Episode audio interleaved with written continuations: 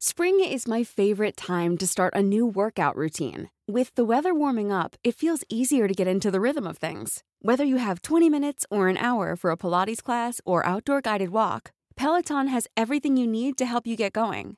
Get a head start on summer with Peloton at onepeloton.com. Planning for your next trip? Elevate your travel style with Quince. Quince has all the jet setting essentials you'll want for your next getaway, like European linen, premium luggage options, buttery soft Italian leather bags, and so much more. And it's all priced at 50 to 80% less than similar brands. Plus, Quince only works with factories that use safe and ethical manufacturing practices. Pack your bags with high-quality essentials you'll be wearing for vacations to come with Quince. Go to quince.com slash trip for free shipping and 365-day returns. Burrow is a furniture company known for timeless design and thoughtful construction and free shipping, and that extends to their outdoor collection. Their outdoor furniture is built to withstand the elements, featuring rust-proof stainless steel hardware, weather-ready teak, and quick-dry foam cushions. For Memorial Day, get 15% off your Burrow purchase at burrow.com slash ACAST and up to 25% off outdoor. That's up to 25% off outdoor furniture at burrow.com slash ACAST. Hello and welcome back to the No Ratings podcast. As requested, we are going to answer the questions that you tweeted us and Raj, who's of course with me. Um, apologies, this is probably about two weeks after you've asked the questions, uh, but we've both been busy, so let's get straight into it. Um, this is from CFC Triple G. I don't want to read out his handle because it's not, uh, let's say it's not PG. Um, top three favorite active players. So as we always discuss, this is tactical, but some of these questions will be just an insight into how we see football. Which, to be fair, I think that probably tells a lot about how we analyze football in that sense as well, right? Like if you sit here and go, my top three favorite midfielders are Conor Gallagher, Henderson, and someone else, I pretty much know what how you see the game. yeah, yeah, hundred percent. Um, so number one, I'm quite biased because obviously I've interviewed him, but Jamal Musiala is my number one. Uh, I think in a game where individualism is being killed from the sport a bit, I think I think Musiala is a refreshing kind of change to that. Uh, the way he takes the ball in tight spaces, dribbles past men, can shoot, uh, has a creative pass in his locker. Um, he's got a bit of everything really, and he brings like all the spark to a game that you want to see. Um, he's having a few little problems this season uh, compared to last season where he was um, really on fire, but I think it's more to do with the team uh, rather than him. Uh, uh, but he's still looking like a fantastic talent, and I think he will be on uh, Ballon d'Or podiums in the future. Okay, you are asked for three. We'll do one each on the way. Um, my favorite currently, I still like. It's very biased. I'm a Liverpool fan, but Van Dijk. Um, I just don't think we've seen a like a gen- genuinely a species like him play football in the way he does. Um, just the general control of how he plays the game um, and also how he sees the game. A lot often when he speaks, I often sit and go, "Oh, I saw it kind of the same way." Um, so yeah, probably Van Dijk at the moment. Go on, Raj, your second one, Thiago, surely.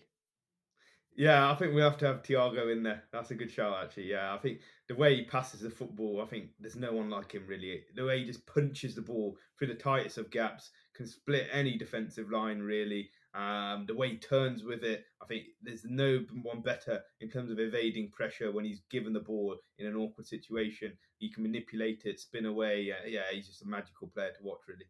Yeah, Thiago's probably up there for me. Um, I still love Toni Kroos. I don't think there's too many players quite like him. I think his understanding of the game is like not many of the players I've ever seen, and he, I think well, I also think he's very underappreciated as well. Um, so Toni Kroos for me. Last one for me, I think will be Vinicius Junior. I think Ooh. he gets a bit of stick. I think with his end product sometimes, but I think he just brings electricity to a match. I think he can just roast any kind of player. He's the best for me. Let's say, yeah, he's the best one v one winger in the world for me, Vinicius. Uh, he kind of encapsulates what I want to see from my winger and his off ball movement. This is what I like about him. He is a he's the epitome of repeated intensity. And that's a phrase I heard Thomas Tuchel use once about Raheem Sterling, about why he brought to Chelsea. He's always testing someone with a run off the ball, or either deep, dragging the defender deep and then spinning him behind, or making a diagonal run. And that's what I love about him, as well as his 1v1 ability, his repeated intensity. So, yeah, Vinicius is my last one. Nice. Repeated intensity. I thought you made up another one of your own, but clearly not. um, no, I borrowed it off Tuchel this time. um, next question, definitely more tactical from FPL Future One. What do you think of Stefan Bajcetic as a long-term number six for Liverpool? I think Bajcetic is going to be an easier play as a number eight, in my opinion. I think he, the way he carries the ball is very special. Uh, he's quite graceful along the ground, and also he's now looking a bit bigger uh, in terms of size as well. I think he is going to that mm, six foot four, six foot five mark. Uh, he's had a growth spurt, which is partly why he's been injured. So I think number eight, he's going to eat up the ground. He's going to carry the ball. His technical ability in the final third is quite good. I remember the goal against Villa where he rounded Emi Martinez on the run and then chipped it in. It was a beautiful goal, really. So I see him more as an eight rather than a dictating uh, number six. But I think it might be able to mould him into a double pivot kind of player. Um, someone like a, a, a Palacios at Leverkusen where he mm. has freedom to carry the ball, but he can also sit in and dictate it as well. Um, so yeah, it, it, that might be the future for him. For those listening, just to just it just popped up to my head there. Um, you said uh, Bajcetic's injury could also be to do with the fact that he's growing as well. Um, what do you mean by that? So I mean, it happened with Curtis Jones as well. He, he had a growth spurt, and then they start he started getting uh, things like shin splints because uh, obviously the bones take a while to strengthen. They elongate, but they don't strengthen in at the same point, and the muscles also don't compensate in the same way. So that's what it, it probably is, and they're probably having to condition him to manage this new growth spurt and kind of fill out his body in the right areas where where where where he's kind of weak in some sometimes of his muscle bulk and muscle strength. Interesting. Um, I didn't ever think of it that way. I, I did have shin splints once when I was 18. Um, mm. But fun fact, when I was 18, I was five nine, and then mm. when I turned 19, I was five ten and three quarters. So maybe I had the same thing. I don't know. it's very very tiny growth though. Um, this is a very good question. Really like this one, obviously because uh, Mourinho's just been sacked at Roma, not just but not that long ago. From Niloy Khan, he said, "Can Jose Mourinho win a Euros or a World Cup? And do we think his style suits international football more than club football now?" Hundred percent. And there's two reasons for it. There's one which you're going to enjoy is a psychological reason. I think the man management aspect of Mourinho has actually led him to age poorly in the game. The way he tries to uh, kind of G his team up, he's very harsh on his players. And I think that only works for a certain period. And it also creates a kind of us against the world mentality. I think that works uh, for a short period of time, but but in international management, he won't be seeing the players all the time. So he'll be able to stimulate them for that short period of time and get their performance levels raised. So yeah, definitely from that point of view, and tactically as well, he's obviously more of a reactive manager in terms of how he doesn't want to dominate the ball necessarily, wants to be powerful in the counter attack uh, and just strong defensively. And we've seen Deschamps win a World Cup uh, like that. So um, definitely, I think he will take the Portugal job eventually. I, I hope he does anyway. I think uh, I'm of the same um, thought process. I don't think Mourinho has the either the, maybe it's mental fatigue or it's just the games has changed so much. I don't think he's got the appetite for a full season. I think even at Roma in his first season, when Roma were gunning for the top three, I think I think they were fourth in the table. You saw like a side to Mourinho, which I was like, oh, he's back to his best because he could galvanize the players for I think it was six games where they won on a stretch. Then Juve beat them with a last minute winner, and suddenly it just dropped after that. I just think to manage a team for 38 games uh, and Mourinho always expects to win things. I just don't think he can do that anymore from a psychological standpoint. And then just to double down on what you said, I also think from a psychological standpoint, and I think to the World Cup with Leo Messi and Argentina, often when I look at that Argentina th- uh, team, and we spoke about Romero on a previous episode in the Arsenal Liverpool episode, they were so stimulated to go and win it for Messi. You had players like Emi Martinez absolutely playing to a level that is unheard of for him, I think. Uh, and he's, to be fair, he's like that often when he's at Argentina. But even guys like Molina were coming off the bench, and I was thinking, flipping heck, like this guy can do it. I think Mourinho can get players into that space, into that focus for four to six games, and you can probably run the entire tournament. If you give him quality players, he, he can still execute. But I think in a league season now, like he will struggle, um, which is mm. why, and it's a completely different topic. But I do think if he goes to Chelsea now ish, he might be able to get him to the end of the season with that galvanizing Mourinho style and have a good end to the season. But that's a topic for another day. Um, Next question from classmate47. Who's your favourite to win the Champions League this time round? Oof. Good question. I think there are four favourites. Um, top, I'd have Man City still. Uh, second, probably Real Madrid. Third, maybe Bayern. And fourth, probably Arsenal. I think the underrated shout is also uh, Inter or Atletico Madrid. It's a shame, really, that both of them are playing each other. Uh, but it will be a fantastic tie.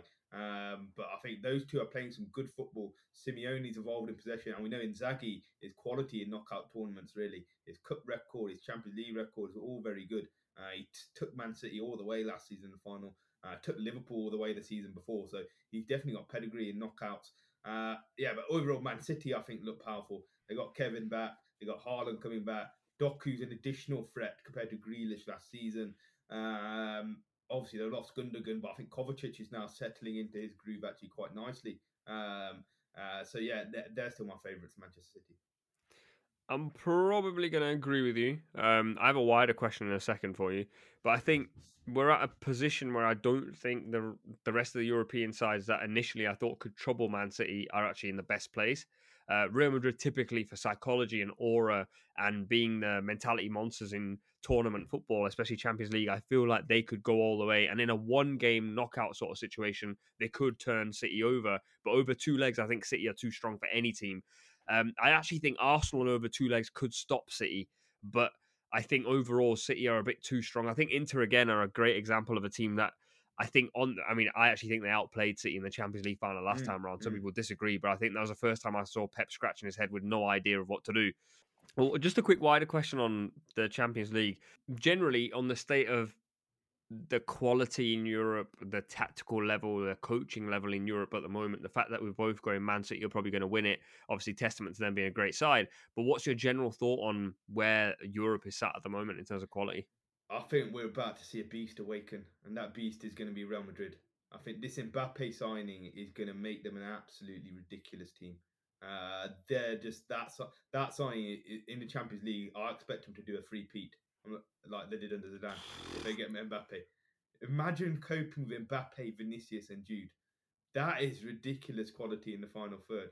Um, so yeah, I think they're going to be strong. Ancelotti obviously great in knockouts, but as you say, the general level, yeah, it's not the greatest, is it? Um, Barca are flagging. Uh, but I do see some shoots of recovery, as we mentioned. Atletico and Inter looking good this season. Leverkusen, you can add them to the mix. Mm. And yeah, the Premier League is looking very strong with three excellent teams um, at the top. So yeah, I do see some shoots of recovery. Uh, last season, I thought was an all-time low. Uh, I thought that Champions League was dreadful. Chelsea and Liverpool were like cannon fodder, um, and the rest. Bayern got dismantled. Real Madrid got dismantled. Um, although I do think that was because they had Toni Kroos playing as a six. I know you, you said you play you like him, but that was an issue for them yeah. Man City. Um, he hasn't got the legs for that anymore. But yeah, I thought last season was bad, but I think that it's improving slightly now. Okay, you mentioned uh, Mbappe. Puts brings us very nicely onto this question from Al Amin. So, do you think Mbappe will hinder the development of Vinicius Junior if he ended up with Real Madrid in the summer? You just also said Vinicius Junior is one of your favorite players. Um, then you also said Mbappe could take Madrid to a three-peat. So, two things might have to figure out a way to co- one size fits all seems like a good idea for clothes until you try them on. Same goes for healthcare. That's why United Healthcare offers flexible, budget friendly coverage for medical, vision, dental, and more. Learn more at uh1.com. Burrow's Furniture is built for the way you live. From ensuring easy assembly and disassembly to honoring highly requested new colors for their award winning seating, they always have their customers in mind. Their modular seating is made out of durable materials to last and grow with you. And with Burrow, you always get fast, free shipping. Get up to 60% off during Burrow's Memorial Day sale at burrow.com slash ACAST. That's burrow.com slash ACAST. burrow.com slash ACAST. Exist.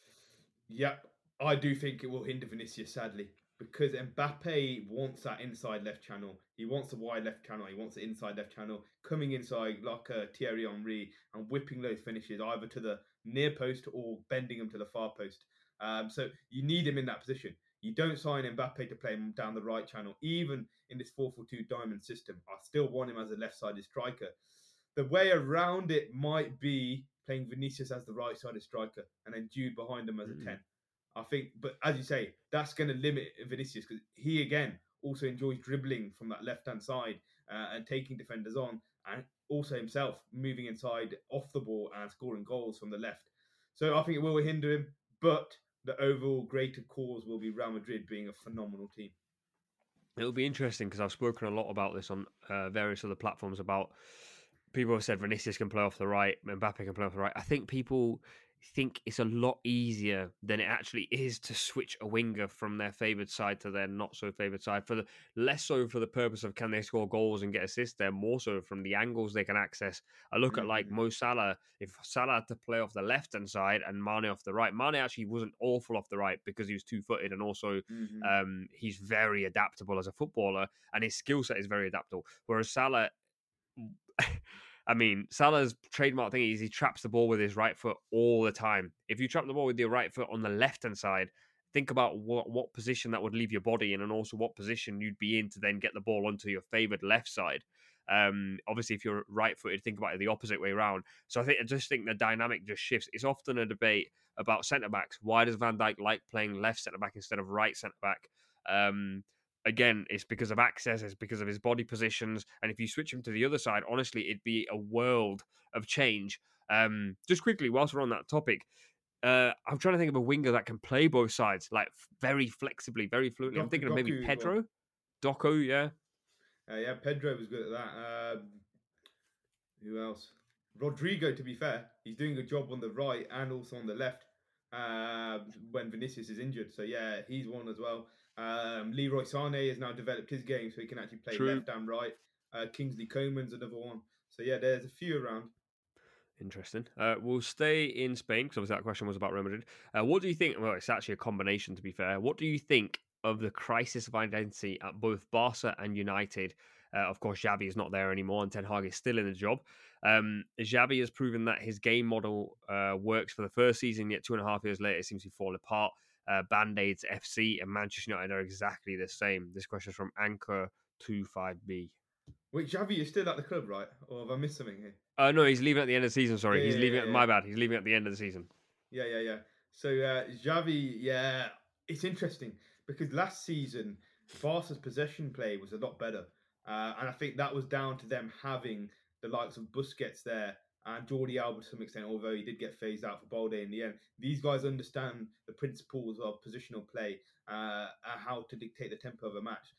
Barca haven't had that this season, and Xavi has not been able to coach it into his players. More importantly, and I think one guy who I think has been an issue for them is Frenkie De Jong. I think he Mm. does. He's a very talented player, but one his intensity off the ball, which I think is a Dutch thing.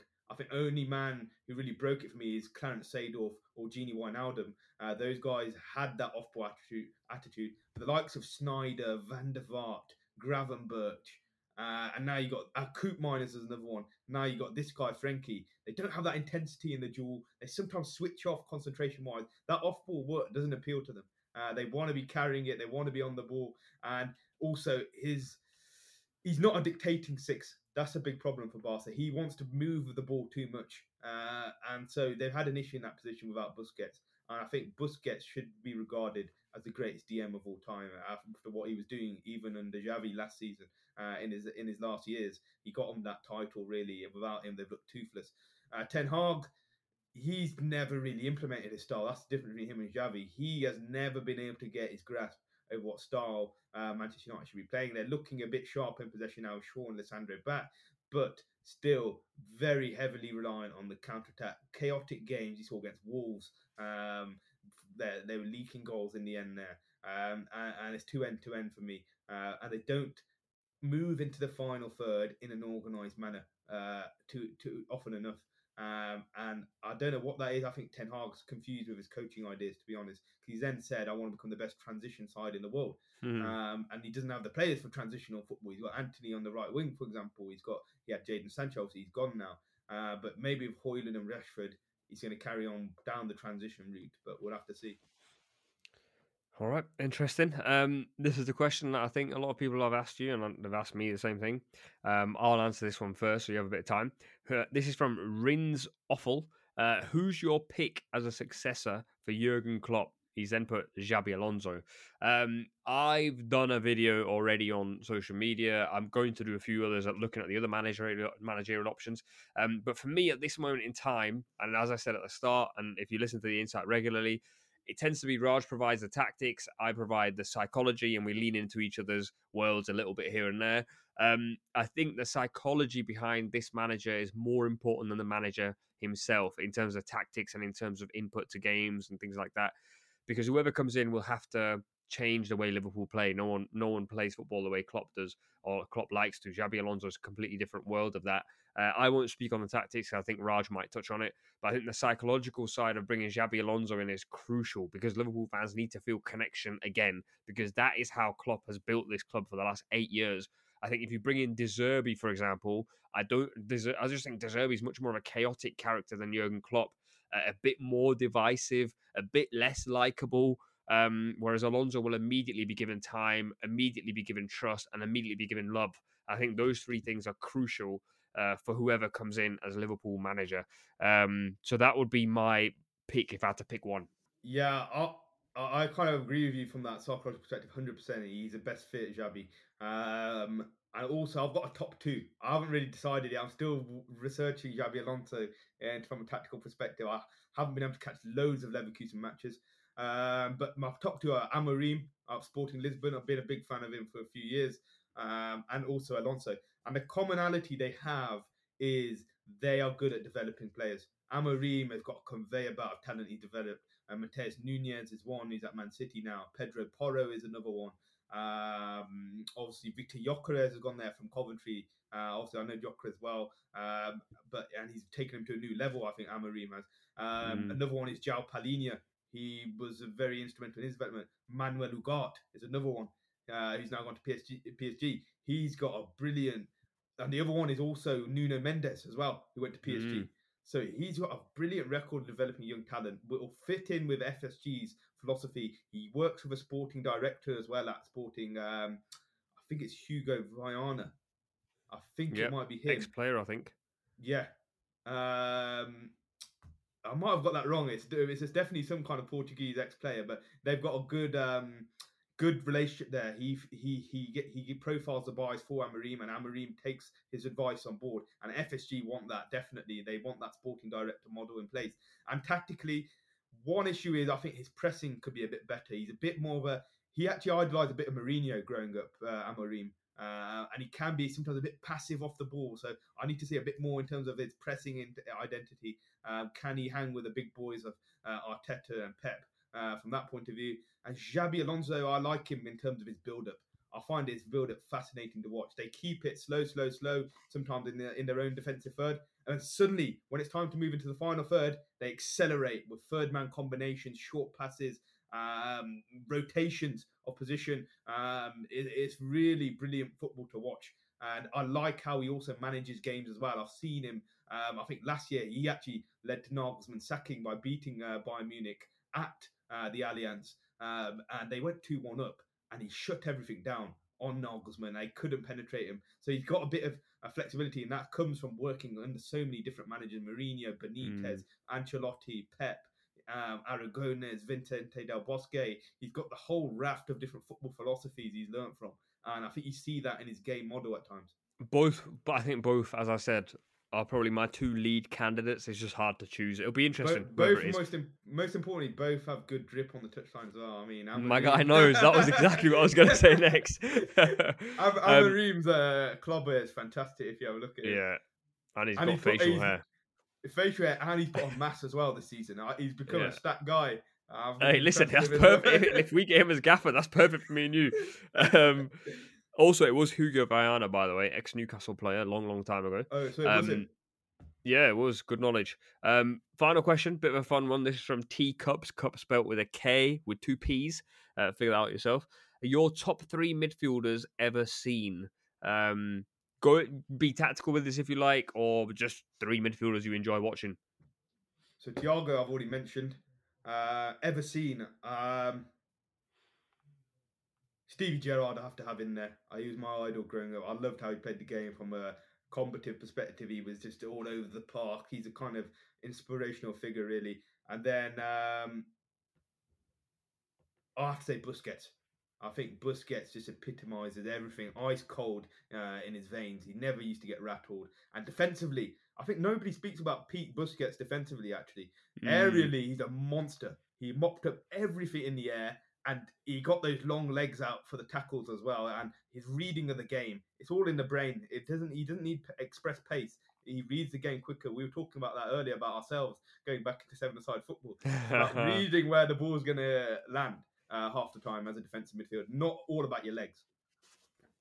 Um, I've Sergio Busquets for me unbelievable. Um, I just think obviously I've said this before. People don't like it, but I think Xavi and Iniesta you'll find again. I don't think you'll find Busquets ever again. Mm. Um, reading of the game for a guy that was so lanky, um, ability to just stop um, players in their tracks, abilities to ability to take players out of the game with one touch, like like these are qualities that I think are so rare in players.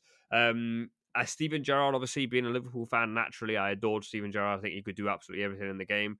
Um, and then my third choice, I mentioned Toni Kroos earlier. Uh, probably when I was younger, it was actually Bastian Schweinsteiger, like an all-action midfielder mm. um, who developed his game to to be different, a different type of player at different times. Um, also, a really fascinating character as well.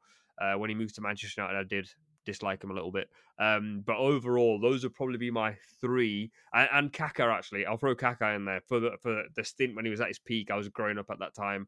Um, absolutely adored Kaka. Um, that is all the questions, Raj. Uh, are you happy? There is a few others, but I'm sure we'll come to answering more questions uh, further down the line. If you're happy, last one on the uh, midfielder genre. I'm a big fan of the box to box midfielder. I posted something about this actually. Um, I'm loving how Federico Valverde at the moment, and also Rodrigo de Paul. I love that the box to box midfielder can do a bit of everything. It's my favourite genre. And back in the day, obviously, I like Clarence Seedorf. Um, I like Michael Ballack. Um, I, so yeah, th- that's probably my favourite type. And Schweinsteiger, you, you, mentioned is similar. I didn't really watch too much of him compared to the others, but yeah, yeah, those that, is a brilliant type of midfielder for me. Yeah, the um, Schweinsteiger was the midfielder you just described. In his peak, anyway, he had a lot of injuries later on. Um, right, thank you very much for listening. Thank you for all the questions you asked us as well. Um, keep the questions coming across social media. We will do another Q&A at some point. I hope you've enjoyed this. If you're listening on Spotify or any other platform, make sure you drop a like. And if you have any more questions, put them on Spotify. You are allowed to message us on there now. Uh, we can publish them to the wider audience and we can discuss them at the start of future episodes. Thank you very much for listening. We'll see you next time. Planning for your next trip? Elevate your travel style with Quince. Quince has all the jet setting essentials you'll want for your next getaway, like European linen, premium luggage options, buttery soft Italian leather bags, and so much more. And it's all priced at 50 to 80% less than similar brands. Plus, Quince only works with factories that use safe and ethical manufacturing practices. Pack your bags with high-quality essentials you'll be wearing for vacations to come with Quince. Go to quince.com slash trip for free shipping and 365-day returns. Hey, folks, I'm Marc Maron from the WTF Podcast, and this episode is brought to you by Kleenex Ultra Soft Tissues – your ally to help tackle your allergy symptoms this season. I love the change of seasons, but nobody loves pollen and all those other things floating in the air that make you sneeze during this nice weather. Kleenex Ultra Soft tissues are hypoallergenic and allergist approved. So fight back against watery eyes and runny noses without worrying about irritating your skin. For this allergy season, grab Kleenex and face allergies head on.